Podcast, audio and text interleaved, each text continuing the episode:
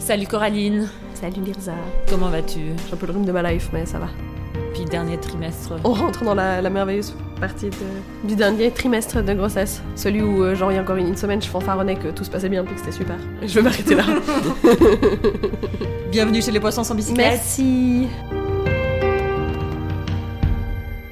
Aujourd'hui, nous avons une invitée qui est très spéciale pour nous, pour la Mhm. pure et simple raison que, en fait, c'est la première invitée qui n'est pas notre amie à la base.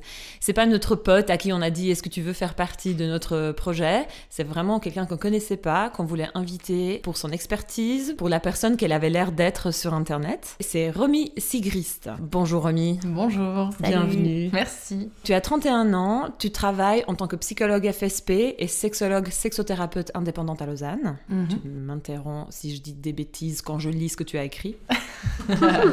en plus de ton activité clinique, tu interviens régulièrement dans, dans les médias et auprès des professionnels pour parler de diversité de genre, de diversité relationnelle et sexuelle dans une approche la plus inclusive possible. En parallèle de cela, tu as travaillé pendant 5 ans dans le domaine des violences au sein des relations de couple via l'association Violence que faire. Exactement. Et entre tes 13 et 25 ans, tu as travaillé comme éclairagiste pour des pièces de théâtre et des concerts, ce qui a l'air trop cool. Ouais, c'était vraiment bien. Ça m'a permis de survivre euh, au parcours euh, scolaire et universitaire.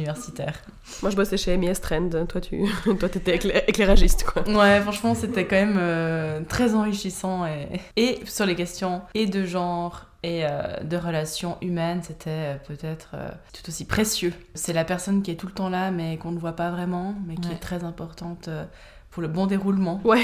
Ouais. On est là pour éclairer l'autre.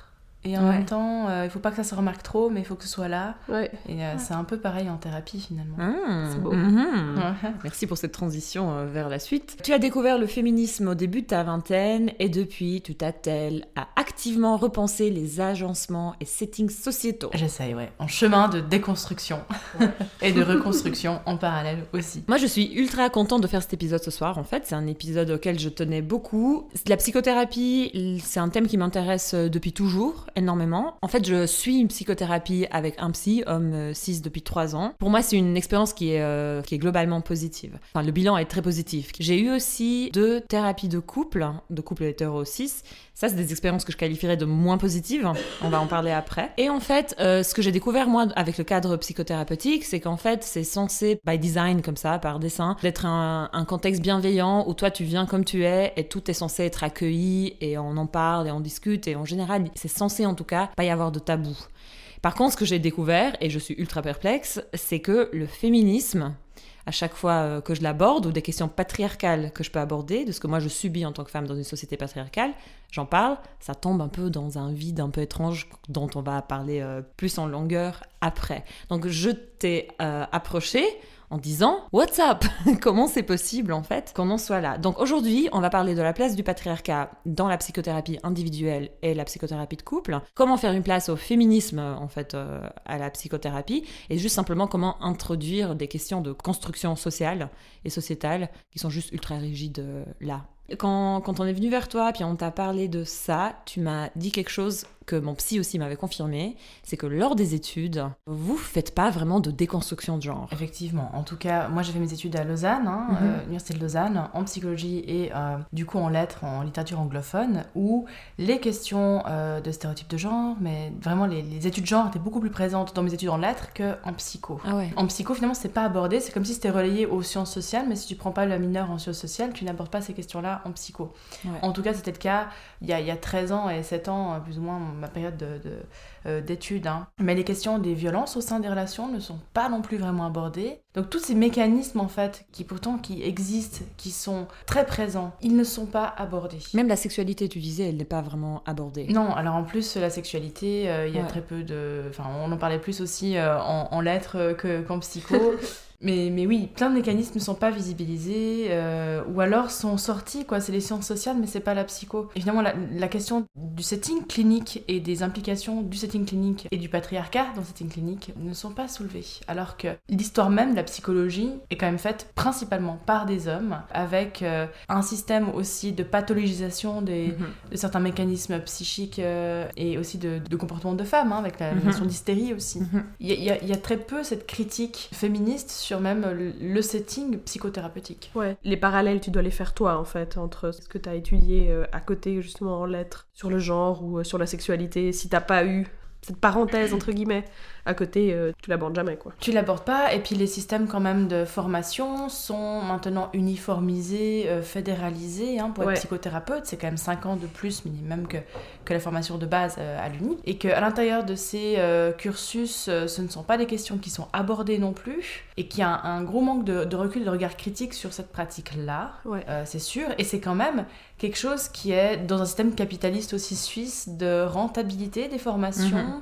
Il y a une forme de maltraitance envers les psychologues, psychothérapeutes qui se forment, parce qu'on va imposer euh, 7 à 8 suivis par jour pour, Ouais. euh, pour les questions de rentabilité. Et c'est maltraitant et pour les psys en formation, tout comme pour les, les clients et clientes qui viennent. Ouais. hein.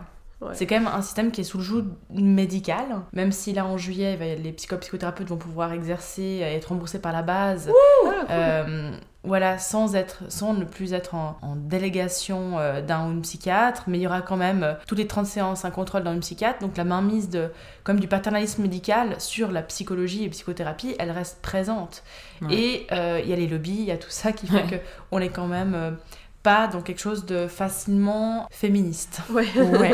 Ça demande vraiment une proactivité euh, et, et ça demande du temps, ça demande en fait de remettre en question ses privilèges. Et comme la plupart des personnes qui sont psy sont quand même privilégiées, Ouais. Ouais. ben, il y a tout un travail de déconstruction qui ne se fait pas à moins que la personne soit vraiment confrontée, soit dans sa vie personnelle, hein, Ouais. soit par les, les personnes qu'elle va recevoir euh, à ces Mhm. questions-là. J'ai remarqué ça aussi, Romy. À un moment donné, je me posais plein de questions et je voulais euh, bah, trouver un ou une psy qui était ouvert à, à ce genre de questions, en fait. Je ne trouvais rien en ligne, juste euh, un site internet d'une psychologue qui parlait de féminisme. Il y a des psys qui vont parler de bah, d'orientation sexuelle, d'identité de genre même. Wow, c'est cool en fait. Mais juste simplement le terme féministe, ou juste parler genre de patriarcat sans parler d'orientation sexuelle ou d'identité de genre, je n'ai rien trouvé, je n'ai rien vu. Euh, Il y en a, mais euh, c'est effectivement une minorité qui va pouvoir euh, se définir féministe aussi et l'afficher, parce qu'il y a quand même cette idée d'une forme de neutralité de cet espace et que euh, ça resterait une question politique d'être féministe et non Mhm. pas euh, du bon sens ou en fait quelque chose qui serait logique. Comme si le patriarcat n'était pas politique en fait, comme si l'état des lieux n'était pas politique, tu vois. Ouais, comme si nos existences n'étaient pas politiques, Ouais, alors qu'être un corps, être, Tout euh, n'était pas politique. être un individu en fait dans une société, c'est déjà politique. On est Bah oui. politisé d'office. euh, Bah et, oui. et donc, euh, un moment de, de croire qu'on ne fait pas de politique en thérapie, c'est un gros Un mensonge, un gros leurre. Euh, mais malheureusement, la plupart des psys ne sont pas politisés.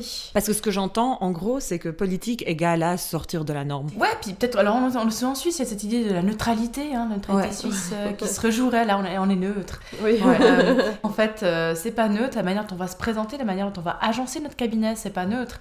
Est-ce que ça peut accueillir des personnes euh, grosses, par exemple? Ouais. T'as les choix de fauteuil qui vont être très esthétiques, mais en fait, si t'es une personne grosse, ben, en fait, tu rentres pas dans le fauteuil. Ouais. C'est un choix politique. C'est un choix politique et on se rend pas compte en fait à quel point euh, beaucoup de choses sont des choix politiques et réduisent en fait l'accès euh, aux soins, euh, au setting à certaines personnes.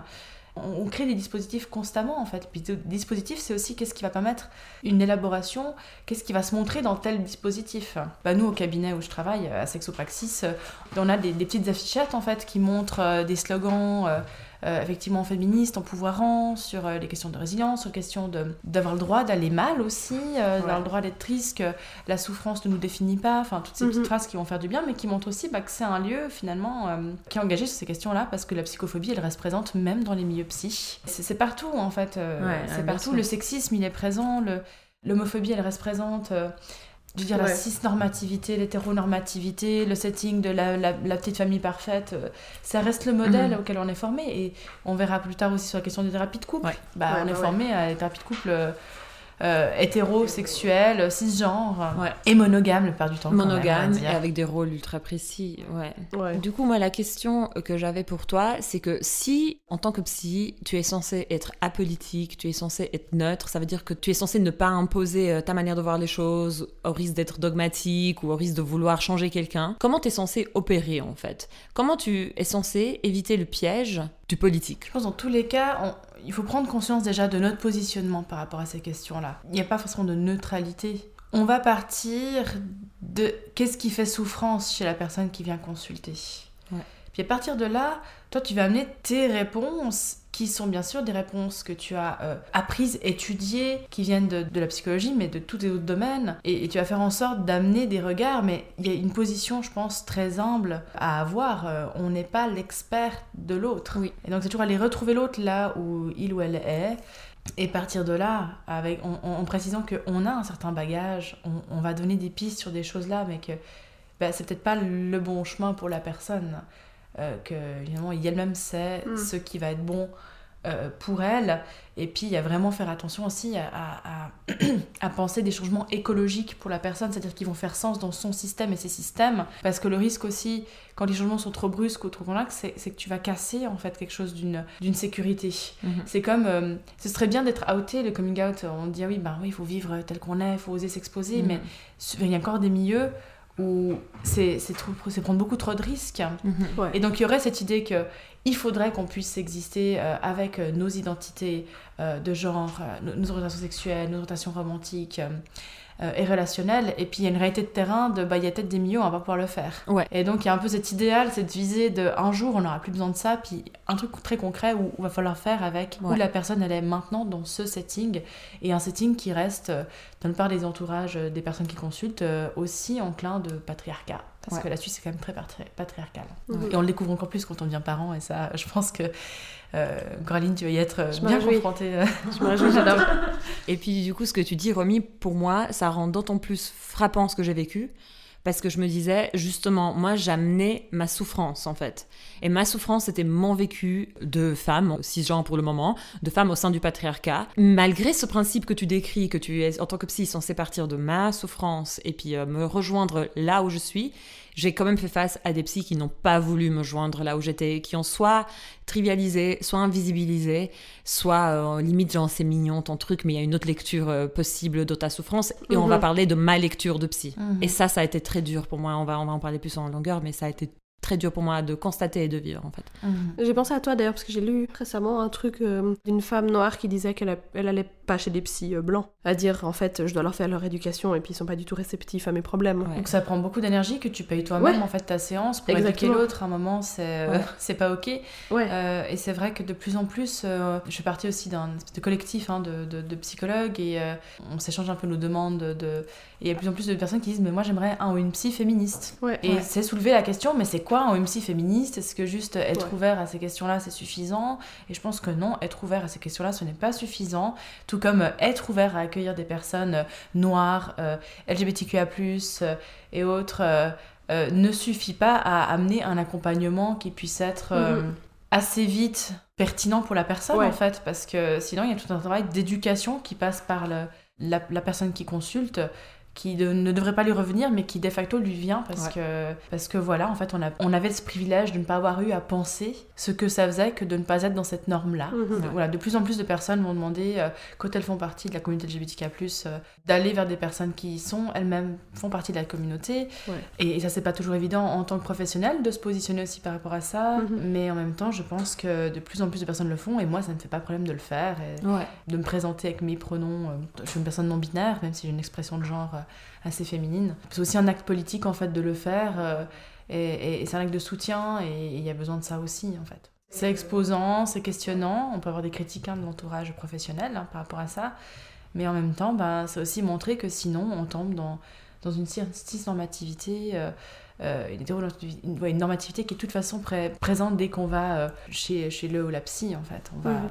présupposer tout un tas de choses sur cette personne et, et vice-versa. Oui, puis même si tu t'attires finalement euh, des, des critiques euh, d'autres collègues, toi tu montres que tu es ouverte et que tu connais mieux, entre guillemets, le, le sujet qu'un certain nombre de gens et puis que du coup tu es plus à même de- d'accompagner. C'est vrai, après ça demande d'autant plus aussi de thérapie personnelle bien sûr et de, Ouais, bah réflexivité pour, et d'auto-réflexion pour ne pas tomber dans je sais aussi bien que l'autre Oui. parce que chaque parcours est différent et ça c'est vraiment important de finalement ne pas faire de sa propre euh, et douleur et expérience et, et parcours une réalité pour l'autre. Ouais, Mm, Mais c'est vrai, qu'il y a quand même plein de notions, rien que le vocabulaire où tu vas te retrouver, ça simplifie en fait quand euh, tu n'as pas à apprendre une nouvelle langue.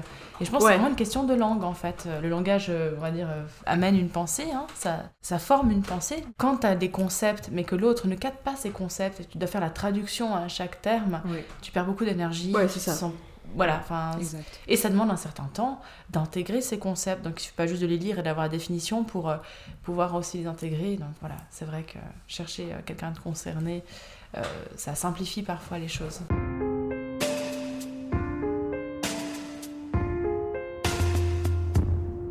C'est vrai, quand on a préparé cet épisode, on a pas mal parlé. euh, J'ai l'impression que l'idée de base, c'était aussi de parler du traitement du couple euh, au sein de la thérapie. Mais euh, la partie individuelle, finalement, comme toi, tu l'as dit, Lirza, euh, était très importante pour toi. Et puis tu remarques que déjà, en tant que. En allant seul, c'est déjà compliqué à aborder toutes ces questions. Du coup, euh, on a un peu abordé la question hein, de l'accueil des questions féministes, mais et tu nous as déjà fait un petit aperçu, mais euh, Mhm. quel, est, euh, quel est ton avis en fait généralement par rapport à l'accueil qui est fait sur ces questions là au sein des, au sein des thérapies? Je pense vraiment que c'est quelque chose qui clive beaucoup. Cette question du féminisme comme la question du genre.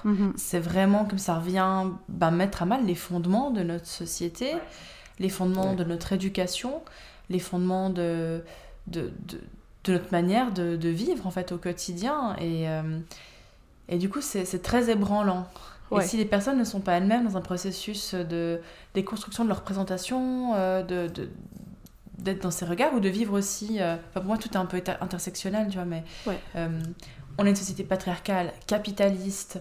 C'est pas rien en fait, ça structure tout notre quotidien. Et, et quand tu réalises à quel point c'est présent dès la naissance, il y a tout qui est déjà là en fait. Enfin, il y a tout à repenser. Et donc, ça paraît être une montagne. Et en même temps. euh, euh, voilà, je pense que c'est important de le faire, mais ça demande beaucoup d'énergie. Donc en fait, c'est aussi être privilégié que d'avoir le temps de se déconstruire.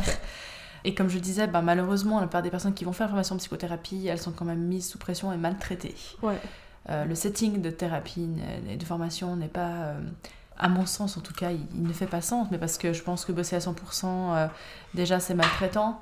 Euh, oui, 100% il y a- d'accord. mais, mais il y a déjà tout Amen. ça en fait. Ouais. Euh, et ça, ça se repose aussi la question. Quand les personnes viennent en thérapie, euh, elles doivent prendre congé. Euh, elles sont là entre deux périodes chargées souvent de leur journée. A- C'est pas rien quand après on fait une thérapie de couple aussi ou entre partenaires. Moi je préfère dire entre partenaires parce que couple, je, Oui. suis un peu fâchée Ouais. euh, avec Oui, cette oui. question-là.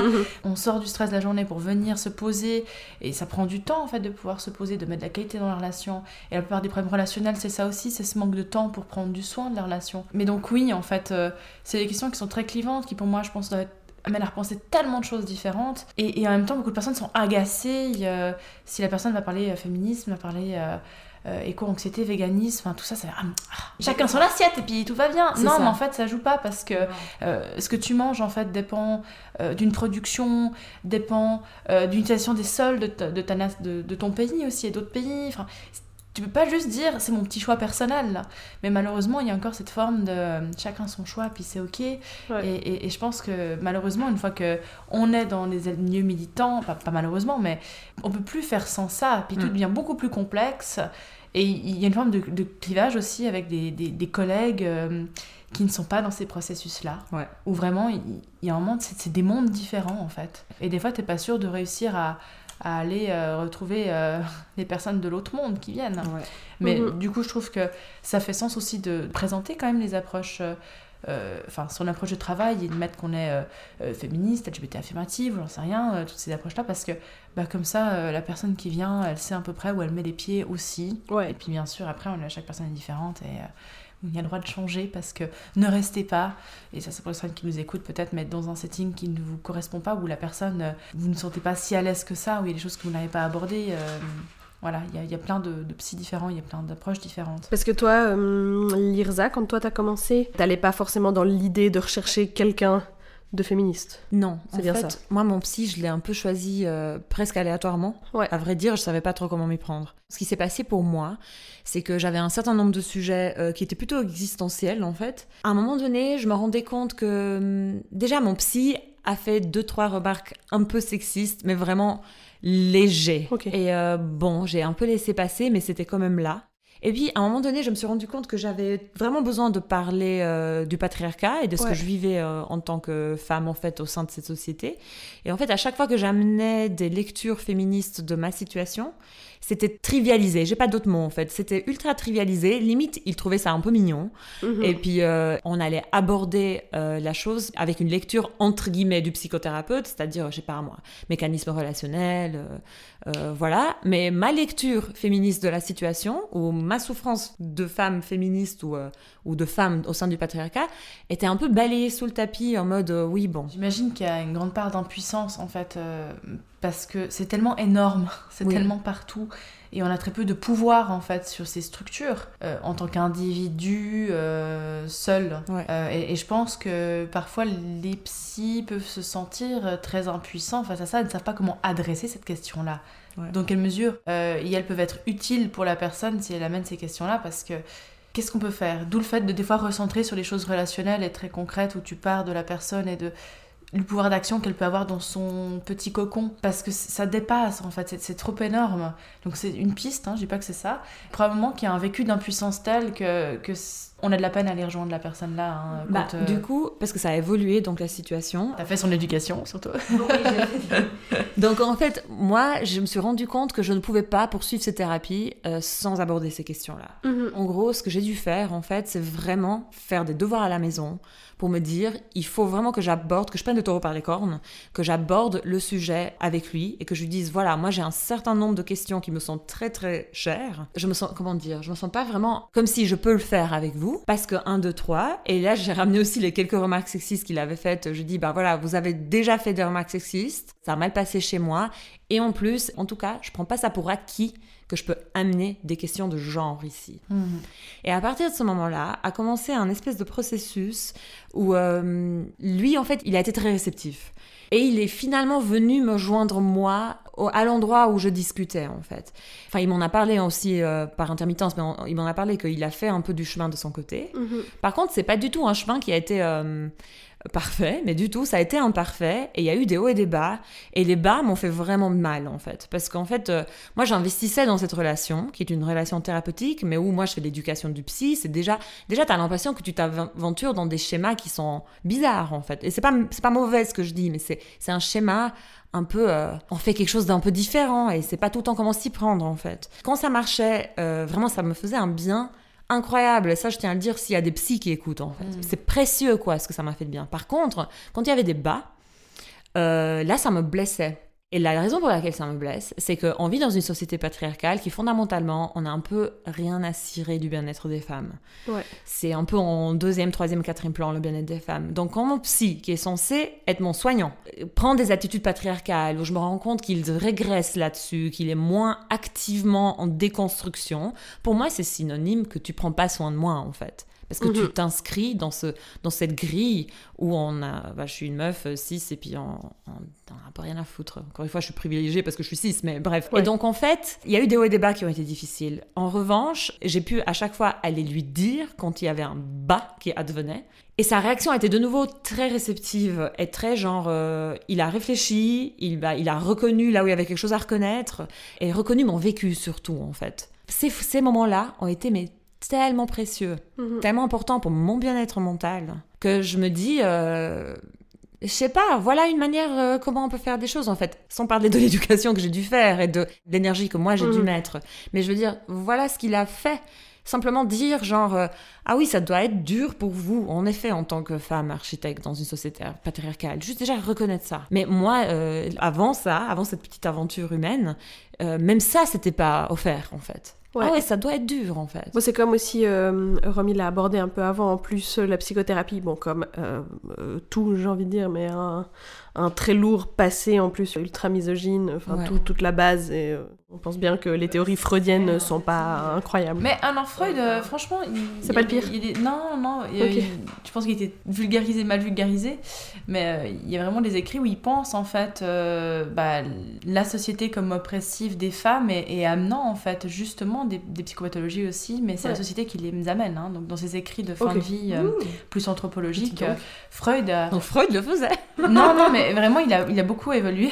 Ouais. On peut lui laisser, enfin, à un moment, euh, quand on le lit, il est très fin. hein. Il, il dit c'est des hypothèses, c'est pas des faits acquis, puis ça a été un peu vulgarisé comme fait euh, acquis. Ouais. Il est très fin dans sa manière de faire quand même, et puis ses écrits de fin de vie, euh, il est presque féministe sur plein de choses en fait. Ok, hein. donc il n'y a pas que lui, mais par contre le setting, bah, la manière de penser la maladie psychique, euh, la pathologisation de certaines choses, on est dans du binaire, qu'est-ce qui est sain, qu'est-ce qui est malsain, Ouais, euh, et on l'est encore, hein, je veux dire, euh, tu vois, le, le- le- le mot euh, sexualité était une maladie mentale jusqu'en 73 dans le DSM, jusqu'en 1990 dans le- la CIM de l'OMS. Et les transidentités, euh, ça fait seulement quelques années que ce n'est plus une maladie mentale, Ouais. mais que ça fait partie du paradigme de la diversité. Et on vient de basculer gentiment d'un paradigme binaire, qu'est-ce qui est sain, qu'est-ce qui est malsain, et un truc de diversité. Ouais, avec des questions de neurodiversité aussi. On parle de plus en plus euh, de ça aussi, j'ai l'impression. On en parle de plus en Ouais. plus, c'est pas gagné, mais on est en Mm. train de changer de paradigme, et puis la plupart des, des systèmes de formation ne sont pas encore à jour là-dessus.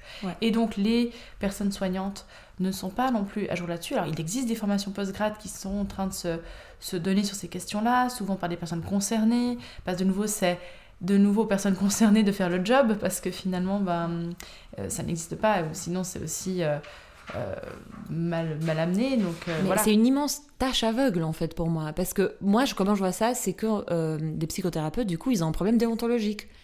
Parce qu'en fait, vous êtes censé prendre soin, vous êtes censé accueillir la souffrance. Mais en fait, euh, moi, justement, j'amène ma souffrance, puis elle est, euh, elle est rejetée. Ouais, là ce que j'ai trouvé très beau, c'est déjà que tu aies pu l'amener, ça montre qu'il y a quand même une qualité relationnelle importante, Oui. euh, qu'il ait pu la valider, Oui. qu'il ait pu euh, prendre sa responsabilité dans les blessures qu'il a pu euh, te faire, qui n'étaient pas malveillantes, mais en tout cas, que voilà, hein, c'est un peu par omission, et qu'il a essayé de remédier à ça, de s'informer. Euh, je pense que c'est une posture qui est... Dès qu'on est en relation, on prend le risque de se faire mal, hein, et ça je Mhm. pense, un moment, être en relation, on va, on va blesser l'autre à un moment ou à un Mhm. autre. Mhm. Après, c'est comment est-ce qu'on prend responsabilité de ça, comment est-ce qu'on travaille pour ne pas que ça se reproduise Exact. le plus possible.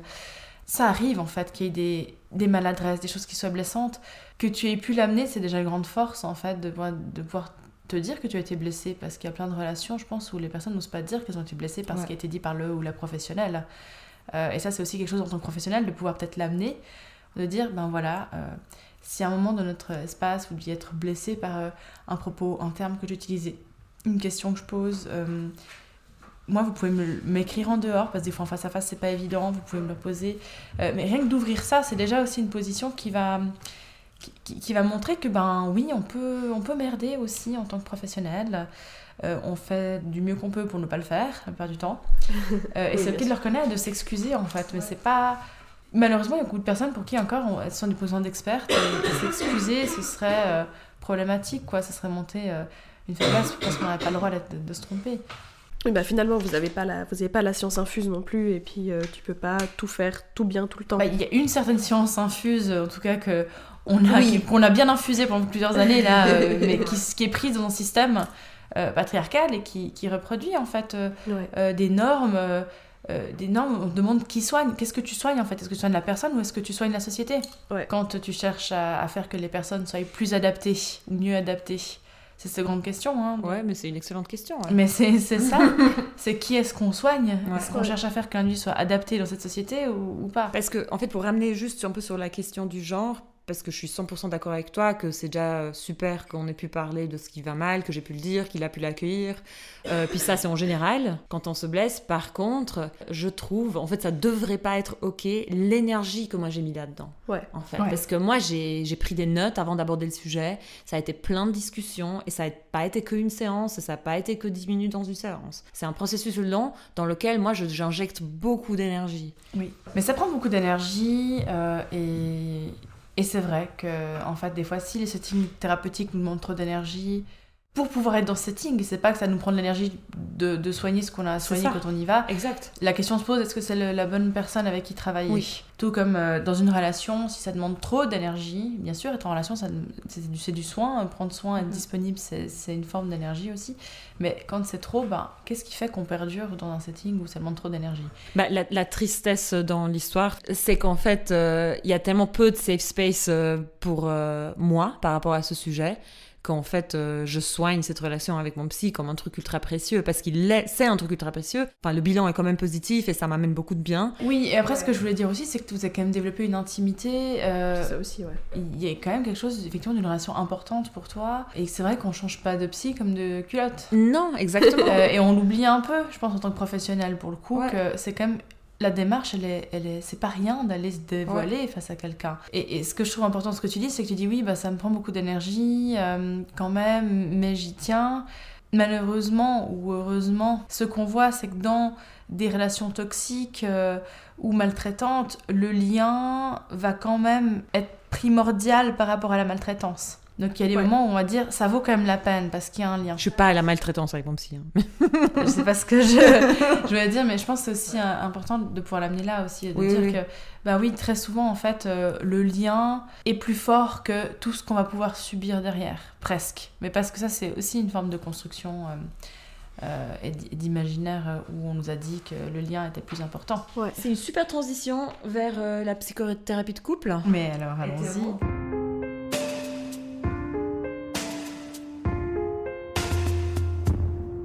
Toi, Lirza, t'as fait quelques années euh, de thérapie seule, et puis après, tu t'es dit que t'avais envie de passer euh, en thérapie euh, de couple pour, euh, pour aborder certaines thématiques. En fait, c'est mon mec qui a voulu. Ok. Je tiens à le dire parce que tu m'as dit que principalement c'est les meufs. euh, Qui traînent leur gars Mhm. euh, là-bas. Ça change pas peut-être grand chose à la fin, mais. euh, Non, mais effectivement. Ouais. Euh, Ça, ça sort du cliché. Voilà, on est un couple 6-7 euh, classique. Et en fait, t'arrives en thérapie de couple.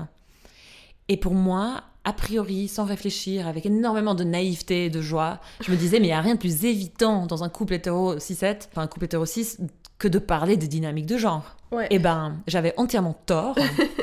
en tant en thérapie d'individuel, euh, voilà, c'est pas forcément évident de parler de ça. Enfin, c'est pas un truc qui va de soi. Ouais. Autant là, pour moi, c'est un- impressionnant les gymnastiques mentales que je vois les psys faire pour éviter les questions de genre. On a vu deux psys de, de couple. La première psy, euh, j'ai amené une lecture de genre dans une problématique concrète. Elle m'a écouté comme ça avec politesse, puis elle m'a dit Oh oui, oui, ok, mais bon, ça c'est une manière de voir les choses, mais sinon on peut les voir comme ça. Puis elle a de nouveau amené sa propre grille de lecture. Elle a complètement invisibilisé euh, ma lecture. Et euh, c'était à partir de ce moment-là juste impossible de ramener le sujet parce que je pense que j'ai essayé une deuxième fois, une demi, troisième fois et j'étais là mais en fait euh, je lâche à faire et puis on a arrêté en fait cette thérapie. Tandis que la deuxième thérapie de couple, il n'y a pas eu cette invisibilisation flagrante. Il y a eu en fait euh, quand même de la reconnaissance du sujet. Été face à quelqu'un qui était cultivé par rapport au sujet. Le thème a été clairement touché et brassé. En revanche, ce que j'ai vécu par contre, et ça je t'en ai parlé Romy la première fois qu'on s'est vu, c'est que j'ai fait face à ce truc que j'ai découvert avec Mona Cholet, la fameuse empathy, l'empathie pour les mecs. Je sentais ce truc où moi, on me demandait de un peu gentiment fermer ma gueule, un peu de secondes, arrêter d'être exigeante si j'interprète un peu beaucoup de choses. Et il y avait beaucoup d'empathie et soins offerts aux partenaires masculins euh, 6-7. Ouais. Pour moi, on, on se heurte de nouveau face à ce truc en tant que meuf, on va pas venir facilement prendre soin de moi, on va pas facilement euh, juste accepter ma souffrance telle qu'elle est amenée. Et aussi, en fait, on va un peu me mettre à l'épreuve, en fait. Je sais pas ce que tu penses, euh, Romy, de... Re- à recevoir en fait euh, des, des, des couples, hein, Mhm. même si moi je parle plutôt maintenant de, de séances entre partenaires, parce que je pense Oui. qu'il y a différentes formes de... Dans les formations, le couple c'est euh, un homme, une femme et c'est monogame. hein. Mm. Euh, et c'est 6-7 et c'est tout ce qu'on veut.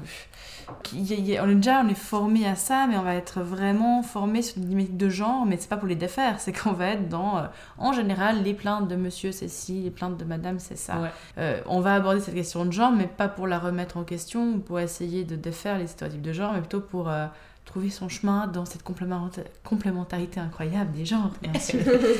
Euh, Mais dans ce cas-là, on soigne pas la personne, on soigne la société, t'es d'accord? Ouais, bon, ça oui, je pense.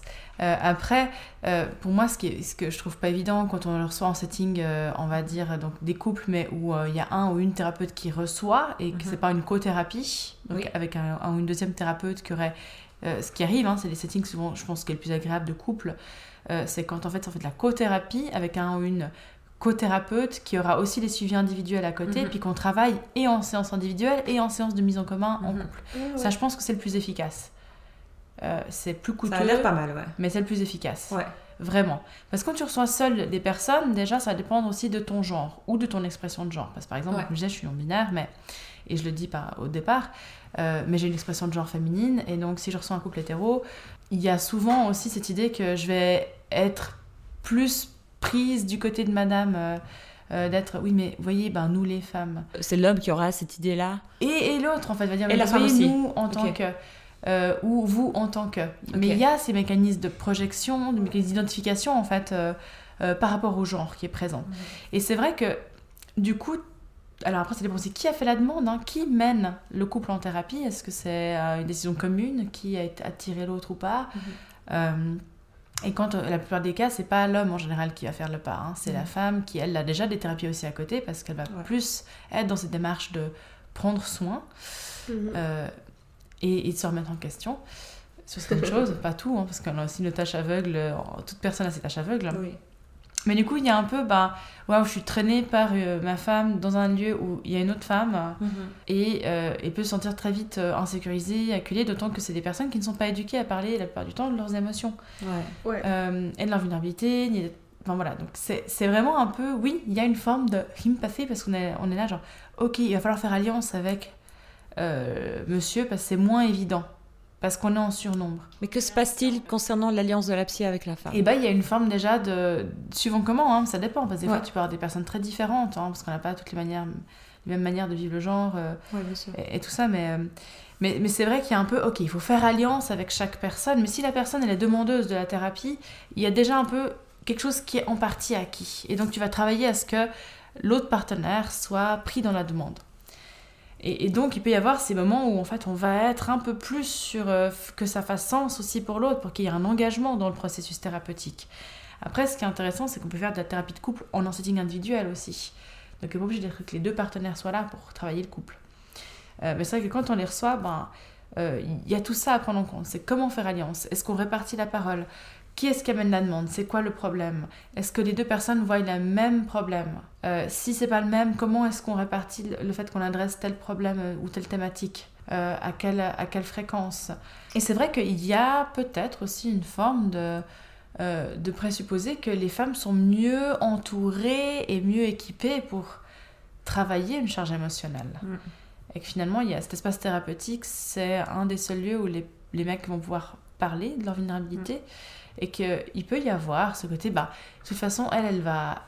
Il y a une forme de résilience, en fait, chez, chez la femme qui est attendue et comme tu disais, qui est, qui est mal attendue, finalement, parce que, voilà, mais... euh, Quand tu m'as dit ça, ça m'a fait, ça m'a fait vraiment mal. En fait, pas parce que, parce que toi, tu m'as fait mal, mais genre, euh, ce que tu as dit, ça sonne vrai et ça me fait mal parce que je me dis, ça, ça peut avoir l'air comme un truc, euh, comme un compliment. En fait, on a plus de résilience, mais en fait, pour Ouais. moi, c'est synonyme de, en fait, ramasse plus dans la gueule, c'est pas grave. mm.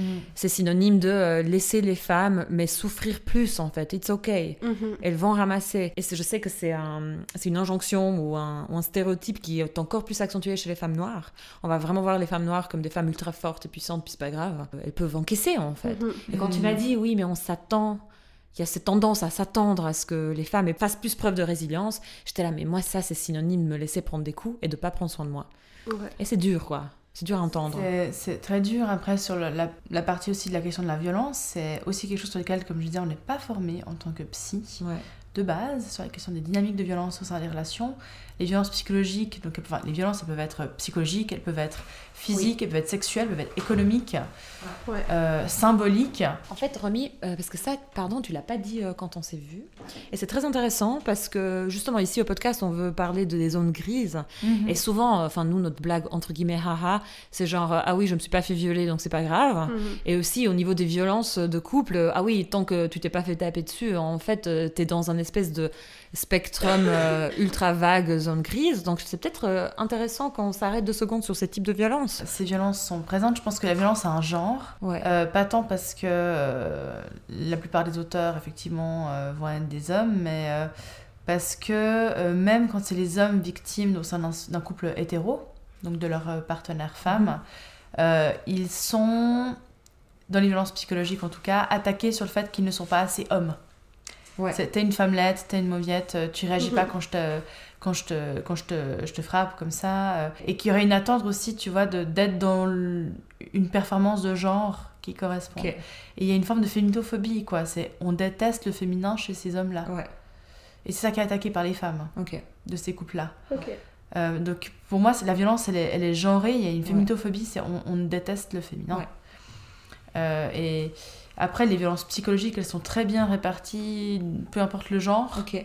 je pense, c'est les plus méconnues et les plus difficiles à mettre euh, en valeur parce qu'elles existent déjà dans les violences éducatives ordinaires. Euh, enfin depuis tout petit Mhm. en fait dans l'éducation euh, le fait de, de dire ah mais arrête de pleurer c'est pas grave Ouais. c'est des violences et ça crée un terreau en fait propice après euh, au sein des relations de couple Mhm. aussi hein, de d'être dans ce déni de ses émotions la violence euh, c'est pas une naissance c'est pas quelque chose qui est une fatalité c'est un comportement Euh, les comportements on peut les changer mais ça demande effectivement de comprendre qu'à la base c'est un mal-être qui amène ce type de comportement et il faut adresser le mal-être. Si en fait la personne et la plupart des hommes n'arrivent pas à mettre des mots sur leurs émotions, etc., bah, c'est là qu'il y a un acting en fait. Ouais. Tout le travail va être de connecter aux émotions.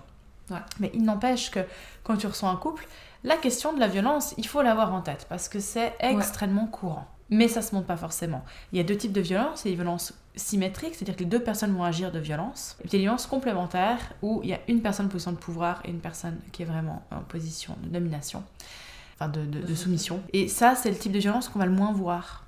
Les, les violences symétriques, souvent, euh, c'est les couples, on, sait qu'ils se disputent souvent, ils en Ouais. parlent, et souvent Ouais. ils vont demander de l'aide parce qu'il y a une souffrance euh, commune, partagée, reconnue.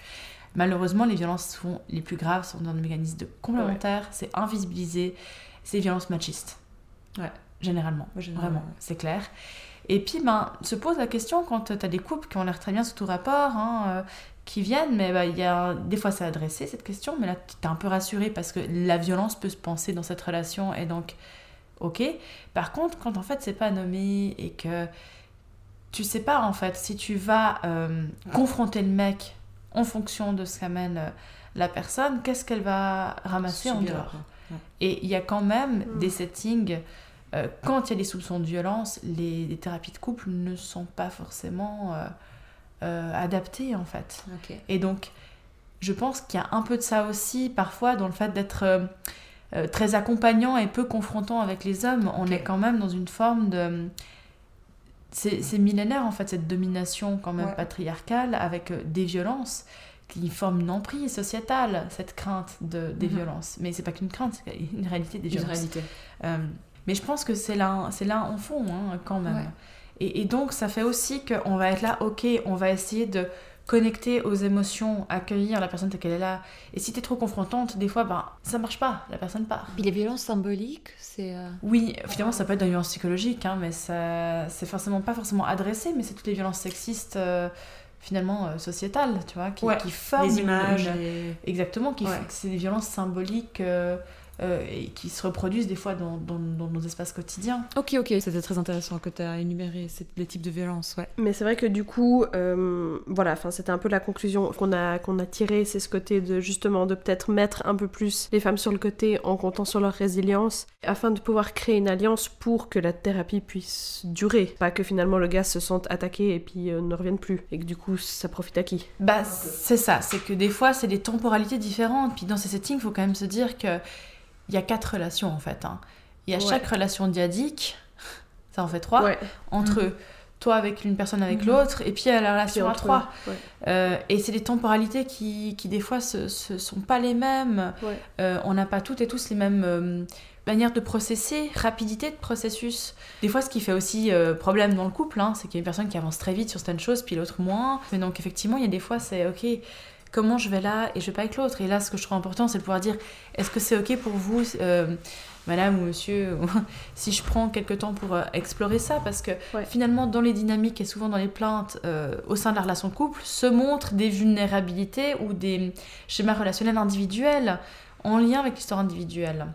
Et donc, des fois, c'est pouvoir l'amener en séance, c'est comment est-ce qu'on en prend soin? Mais oui, prendre soin de ça, ça veut dire prendre un temps pour accueillir, qui fait que l'autre est en position plus passive ou d'écoute. Euh, mais après, il faut reconnecter. Ouais. Ok, qu'est-ce que ça a fait de- de- d'entendre ça? Comment vous faites lien avec ce qui vous amène? Euh, Il faut reconnecter. Ouais. Je pense que c'est ok qu'il y ait des mouvements différents, puis qu'on connecte différemment, mais Mhm. il faut penser à reconnecter. Mm. Et parfois, c'est peut-être pas équilibré au niveau répartition de paroles, mais je pense qu'il faut chercher de l'équitabilité plutôt que de l'égalité. Oui, tout à fait. Puis dans l'équitable, il y a aussi cette dimension du coup de- d'éthique et de morale. Puis donc ça demande d'aller chercher qu'est-ce qui serait équitable pour vous, qu'est-ce qui est juste pour vous.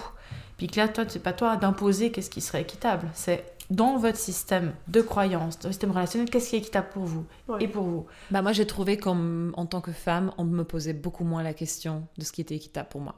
Voilà, ça c'est mon vécu, c'est que hum, ce qui était équitable pour l'homme était beaucoup plus important, tandis que moi, quand j'avais des demandes, il fallait que je plaide mon cas en fait. Il fallait que je Mhm. prouve, il fallait que je sorte un PowerPoint pour expliquer pourquoi ce que je demande est légitime, sort d'un vrai vécu, pourquoi ce que je vis me fait vraiment mal et me fait assez mal pour que ce soit légitime que je l'amène en psychothérapie. Enfin, tu vois, c'est j'ai vraiment eu l'impression que j'ai dû, mais vraiment beaucoup taffer pour être entendu Ouais. quand un homme à côté, il doit juste dire deux syllabes et il a tout son intention, tu vois. Mhm. Et, et peut-être que là euh, se joue aussi, euh, que tu- comme disais, une de ces thérapeutes hein, euh, a un parcours aussi euh, très informé sur ces questions-là. Il se peut que tu présupposes que tu as compris ce que l'autre voulait dire. Oui. Ouais. Et donc que tu passes par-dessus très vite parce que, en fait, ben, t'as compris, ou tu penses avoir compris. Qu'en Ouais. fait, des fois, quand t'as vécu les choses similaires à l'autre personne, Mhm. tu risques de projeter aussi un peu le truc et dire ah bah ouais en fait euh, peut-être tu vas tu vas plus loin en fait que l'autre et parce que t'as vécu le truc et t'as ton présupposé de où toi t'as été et qu'est-ce que tu attends de ça et du coup tu connectes hein, parce que Mhm. c'est une forme aussi ben ok bien je peux sûr. connecter mais ben, parfois faut pas comprendre trop vite et ça c'est une des choses qu'on nous apprend beaucoup c'est ne pensez pas avoir compris trop vite ce que dit l'autre Mhm. Parce qu'il y a des choses qui paraissent du bon sens, mais clairement, en fait, le bon sens, tu découvres que hmm, c'est pas si bon sens que ça, c'est pas évident du tout. Ouais. C'est à la fois pouvoir être connecté rapidement parce que tu as un langage commun avec la personne, Ouais. mais parfois d'avoir un langage commun, ça présuppose aussi que c'est un peu le. On a les mêmes idées. Ouais. Et donc, il n'y a pas besoin de creuser parce qu'on va creuser là où il y a à bosser. Peut-être ce qui a pu se jouer aussi, c'est que. hum, Il y a eu ça, il y a eu ok, je sais ce que tu attends, euh, l'IRSA, euh, parce que je vois les enjeux féministes auxquels qui seront adressés, mais on va les adresser. Mm. Et donc peut-être que finalement le temps de parole que tu as à des endroits, c'est faire l'éducation de l'autre. Et quand tu n'as pas l'éducation de l'autre à faire, peut-être qu'en fait, euh, tu vois, il y, avait un, un regard posé différent et un axe différent qui a été travaillé. Alors tu amènes des nuances très utiles, c'est super. Je, je suis certaine qu'à un certain niveau, tu as raison, quoi. Mais en fait, moi, il y a ce truc, je reste convaincue que j'étais quand même face à quelqu'un, ben voilà, euh, pas déconstruit jusqu'au bout, qui du coup, en fait, donnait plus d'attention à l'homme et avait moins d'empathie pour moi, quoi. Et elle me trouvait un peu trop exigeante. Mhm. C'est la troisième fois qu'on se voit hein, sur ce sujet. Et j'arrive pas à shaker Mhm. ce sentiment, en fait. Même si, franchement, tes nuances sont ultra utiles et, et, et nuance ma pensée aussi, ce que tu dis. En fait. Oui, et, et- mais après, je pense justement que c'est important de, de demander qu'est-ce- comment ça a été la dernière séance, euh, enfin, de, de, de rechecker, parce que des choses, sur le moment, tu vis des choses difficiles et tu sais pas pourquoi tu ressens ça, voire tu le conscientises pas que tu ressens, Ouais. rester en dissociation ou autre, puis que c'est en dehors de- des séances que tu vas dire, en fait, Mhm. c'était pas ok. Mais comme dans nos vies, quand on a des violences, on réalise pas tout de suite ces Mhm. violences. Ouais. Ça demande un certain temps, euh, et elles sont minimisées, ces violences, elles sont... euh, euh, comme on, on pourrait le dire, hein, mais il y a une forme de, de syndrome de, de, de Stockholm euh, sociétal où Ouais. les violences ou les comportements maltraitants faits par les hommes sont minimisés, excusés, puis, puis on va faire sens, puis on va être dans de l'empathie, puis on était éduqués, quand on était éduqués en tant que femme, élevés en tant que femme, à être dans ces valeurs de- d'empathie, de, compréhension, de, de prendre soin. Et Mm. c'est pas, euh, c'est pas une question de genre, le soin, je pense. Ça devrait pas l'être. Ça doit pas Ça l'être. doit pas l'être. Ça ne devrait pas Ouais. l'être. C'est un- c'est bien que tu dis ça parce que du coup, euh, comme tu dis, donc il y a eu une séance où je me suis sentie euh, justement mise de côté et puis euh, comme tu dis, tu conscientises après coup ce qui s'est passé. Donc je suis revenue en séance et puis j'ai fait un peu la même démarche que je fais avec mon psy individuel, c'est que j'ai exprimé vraiment ce que j'ai vécu et j'ai pas trouvé le même accueil Mhm. que j'ai, je me rends compte maintenant, eu la chance de retrouver avec mon psy individuel. Je suis venue en, en me montrant vulnérable, disant que j'ai mal vécu un événement particulier. Et en fait, j'étais face à quelqu'un qui m'a répondu quelque chose du genre euh, Oui, je suis désolée que vous ayez vécu ça comme ça. En fait, il n'y a pas eu de vraie reconnaissance de mon vécu, il n'y a pas eu de temps d'arrêt, de nouveau, sur mon vécu de Mhm. souffrance, et il n'y a pas eu de, de vraies excuses, alors que ce pas les excuses que je cherche. hein. Je cherche juste un, un traitement du sujet et qu'on passe de l'autre côté d'une manière ou autre, en fait. Vraiment pas les excuses que je cherchais. Mais des excuses, il y a eu, puis c'était pas des vraies excuses. Je suis désolée que vous, c'est pas une excuse. Non. Toute la liste des excuses de MeToo, c'était euh, je suis désolée si ça a été vécu comme ça, Ouais, c'est ça. mais je me rappelle pas. Et, et c'est vrai que par rapport à cette question de responsabilité, c'est aussi un, un des grands points, je pense, dans la thérapie, c'est comment euh, les explications ne doivent pas faire excuse. Mhm. Euh, c'est pas parce qu'on peut expliquer un comportement, on peut expliquer euh, même euh, un mécanisme de violence, euh, que ça excuse ces mécanismes-là, en fait. expliquer n'est pas excuser. Euh, Il y a des choses qui ne sont pas excusables. Après, on peut euh, présenter ses, ses- ses excuses, mais présenter des excuses, c'est prendre aussi sa responsabilité. Essayer de dire, ok, je vois que mon comportement a amené ça comme euh, conséquence. Euh, je vois que ça a eu ça comme résultat. Je- J'entends que c'est de la souffrance. Je veux faire en sorte que ça ne se reproduise pas. Et voilà ce que je veux mettre en place pour que ça ne se reproduise pas. Mm. Mais la responsabilité, c'est un concept, je pense, important Mm. euh, quand même Ouais. à, à- à soulever. Mais en soi, tu peux amener tout ce que tu veux si la personne ne fait pas ce processus euh, euh, individuel de déconstruction de ses représentations. Tu peux lui amener toutes les infos que tu veux, ça marche pas. Et on le voit parce que ça fait des années qu'on parle des questions de genre, euh, des questions d'orientation euh, relationnelle, romantique, sexuelle. Et qu'en fait, ça passe toujours pas pour certaines personnes parce que tu peux pas. Il suffit pas de le dire et de le montrer en face, il faut qu'il y ait ce processus interne de remise en question. De... Ce, ce terme, en fait, qui est utilisé, c'est quoi? C'est le euh, disempowerment, je crois. hein, euh, Ouais. Désempouvoirment. Euh, ok, mes privilèges, reconnaître ces privilèges. Mm. C'est où que je suis privilégiée? Ah ok, dans tel tel domaine, je suis privilégiée. Mm. Qu'est-ce que ça veut dire? Ok, comment je peux essayer de limiter mes bénéfices de ces privilèges? Enfin, mais ça, si, si la personne ne le fait pas, tu peux pas le faire à sa place en fait. C'est un, Non, travail très long qui prend du temps. Et, et toi, tu es juste là pour amener des graines aussi, Ouais. j'ai envie de dire, pour amener comment ça pourrait être autrement. Donc être déjà dans un processus de construction d'autres choses. De pas t'en dire, bah non, c'est pas ça et ça se passe pas comme ça, mais de dire, hé, ça pourrait être comme ça.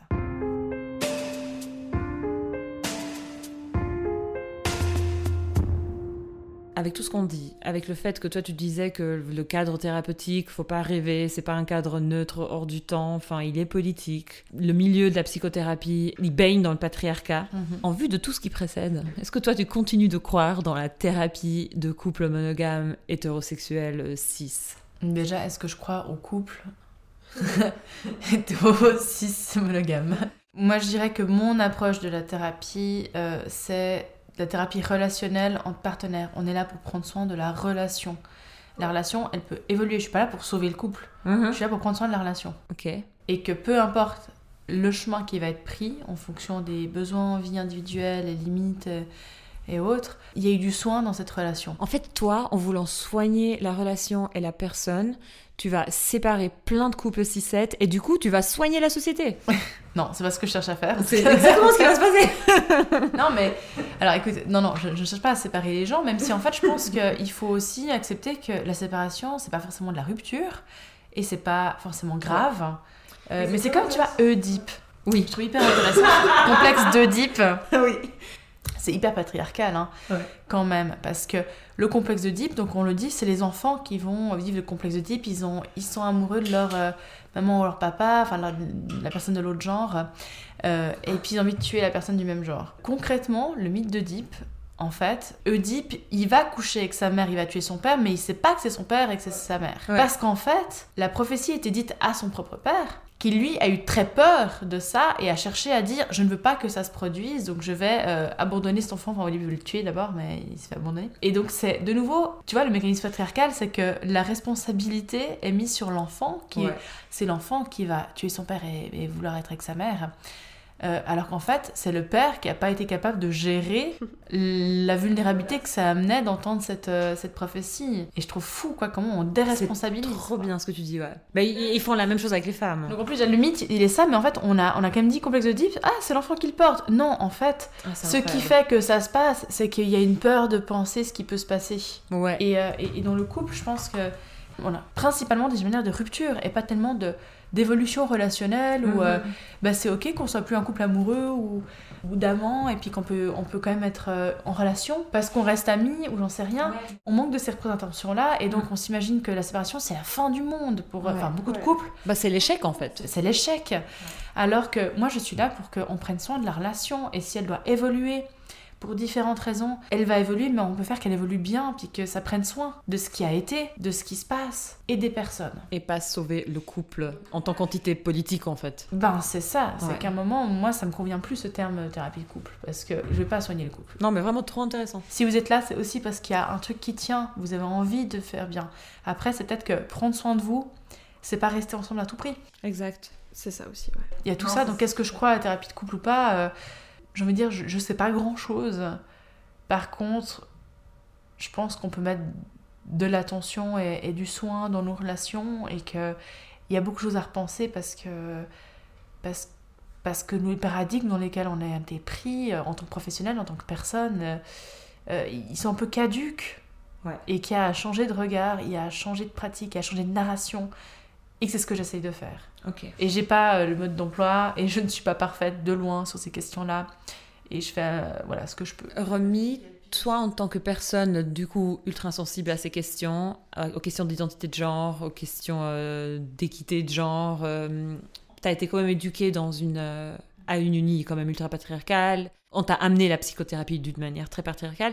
Comment toi tu t'y prends pour déconstruire tous ces mécanismes et pour être euh, la psy que t'aimerais être en fait? Euh, je pense c'est de m'entourer de personnes euh, qui partagent ces questionnements, qui sont aussi militantes à différents niveaux, d'aller proactivement lire des témoignages de personnes concernées par différents types d'oppression, de faire des, de, de regarder aussi quand je, je fais des formations euh, continues, euh, qui est-ce qui va les donner. euh, quelles langues sont mises. Et là, je tiens à dire qu'il y a de plus en plus de formations aussi, euh, parce qu'il ne suffit pas d'être ouverte à, à adresser ces questions pour bien le faire, comme les questions LGBTQIA+, hein, les thématiques accueillir ces personnes-là. Il ne suffit pas de dire euh, moi j'ai un ami homo et donc je peux le faire. Ouais. Euh, je pense que ça demande aussi un certain nombre de, comme on disait, hein, d'éducation, d'auto-éducation.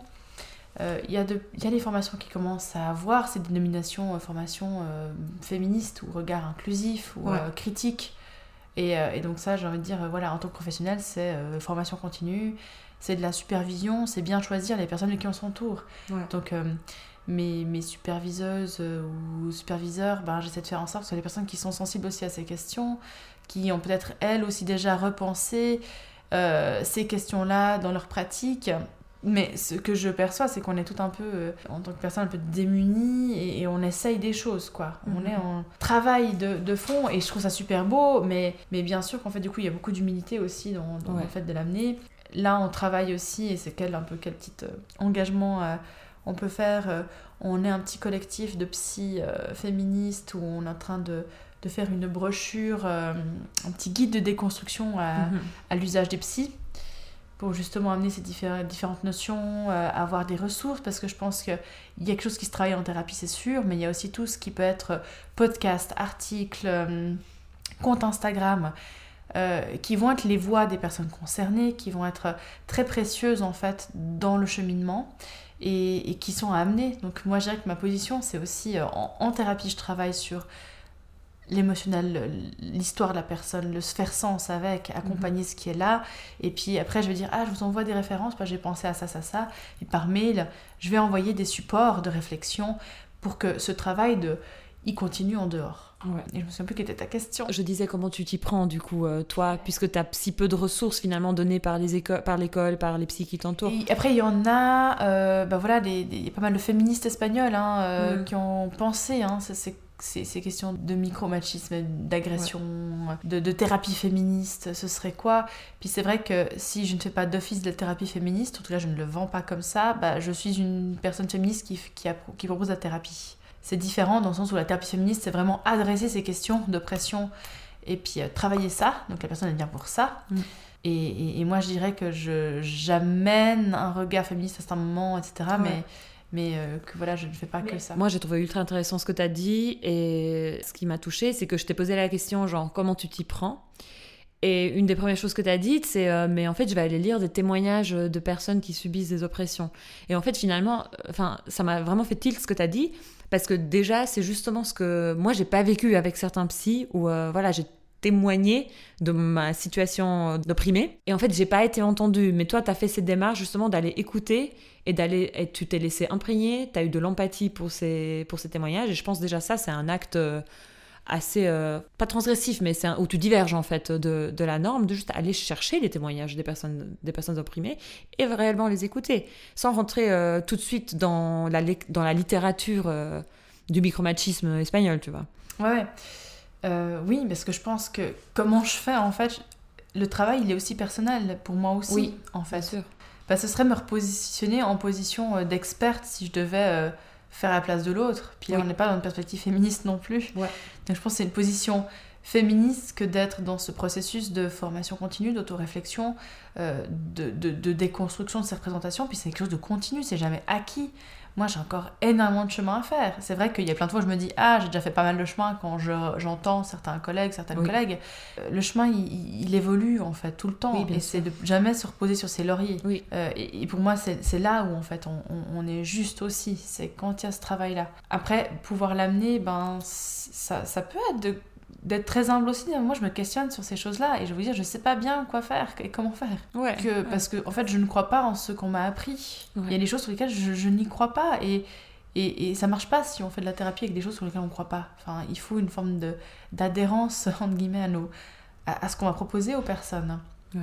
Et donc, c'est sûr qu'il y a une forme de, de crise aussi un peu euh, existentielle, professionnelle, où tu te dis, mais en fait, ce que j'ai reçu, j'y crois pas vraiment. Je pense qu'il y a un truc à repenser. Et puis, et oui, on, on tâtonne, on essaye, mais après, ben, on le fait avec euh, humilité, on le fait en étant à l'écoute de l'autre, on le fait avec, euh, avec toutes ces ressources à disposition. Ça ne dépend pas que de moi, ça ne dépend pas que, que de l'autre, en fait, ce qui se passe. Mais on a à notre petite échelle un, bout à faire, et puis j'essaye d'accompagner ça, et de soutenir ça, et, et d'encourager ce processus-là. Puis moi, je pense que travailler sur le soin, en fait, c'est peut-être ça, et c'est et, c'est là-dessus qu'il faut, qu'il faut le faire, en fait, en thérapie, travailler sur ce soin relationnel. Sur ça, Romy, c'était très beau. c'était très très génial, vraiment. Euh, je pense que tu pourrais revenir parler euh, sexologie, identité de genre. écoute, avec plaisir. Ouais, ce serait trop cool. C'était bien pour toi? Ouais, moi j'ai beaucoup de plaisir à échanger vraiment quand euh, vous m'avez approché pour euh, ce- cette thématique. Je me suis dit, waouh, génial, j'ai vraiment envie de, Ah, cool. d'y penser, d'y réfléchir. Je suis en plein dedans. Euh, j'ai pas les réponses. Ouais, ouais. j'ai pas les réponses, j'ai des réponses et des pistes de réflexion. Et voilà, il y a peut-être d'autres personnes qui auront plus de réponses et d'autres réponses, et tant mieux. Et, et donc là, je pense qu'il faut aussi aller lire ce qui, ce qui peut euh, avoir été pensé. hein. Et ça commence, hein. il commence à y avoir de la littérature sur ces questions-là, elle commence à être traduite plus ou moins, mais euh, que ce soit espagnol ou anglophone. hein, mais euh, voilà, il y en a. Euh, Il y a le podcast dans le, le cœur sur la table aussi qui adresse ces questions-là. Euh, voilà, de plus en plus c'est là. euh, mais, mais ouais, enfin, en tout cas, j'étais ravie. Donc, merci beaucoup pour l'invitation, pour l'échange. C'était précieux. Merci Romy de nous, faire, de nous avoir fait confiance en fait, parce que tu m'as appelé, t'as dit oui, on se voit, on a... Je me suis tout de suite sentie à l'aise avec toi, parce que la première fois on s'est vu, Coco était malade, donc euh, on était tête à tête. Et du coup, ben merci beaucoup. Moi, ce que j'ai retenu, c'est que à la fin de sa vie, Freud était un peu féministe. Faut soigner les personnes et pas la société, Soigner les relations aussi. Et, et aller écouter des témoignages de personnes opprimées. et que la séparation n'est pas forcément grave, ni un échec. Et qu'on peut mettre du soin pour faire évoluer nos relations pour qu'elles nous correspondent mieux. Parfait. Merci beaucoup Romy. Merci à toi, merci à vous. Merci. C'était Les Poissons sans bicyclette, un podcast féministe où rien n'est jamais trivialisé. Nous venons du cœur de Lausanne. C'était le deuxième épisode de la deuxième saison. Ciao Ciao. J'ai plein d'œufs dans ma vie actuellement.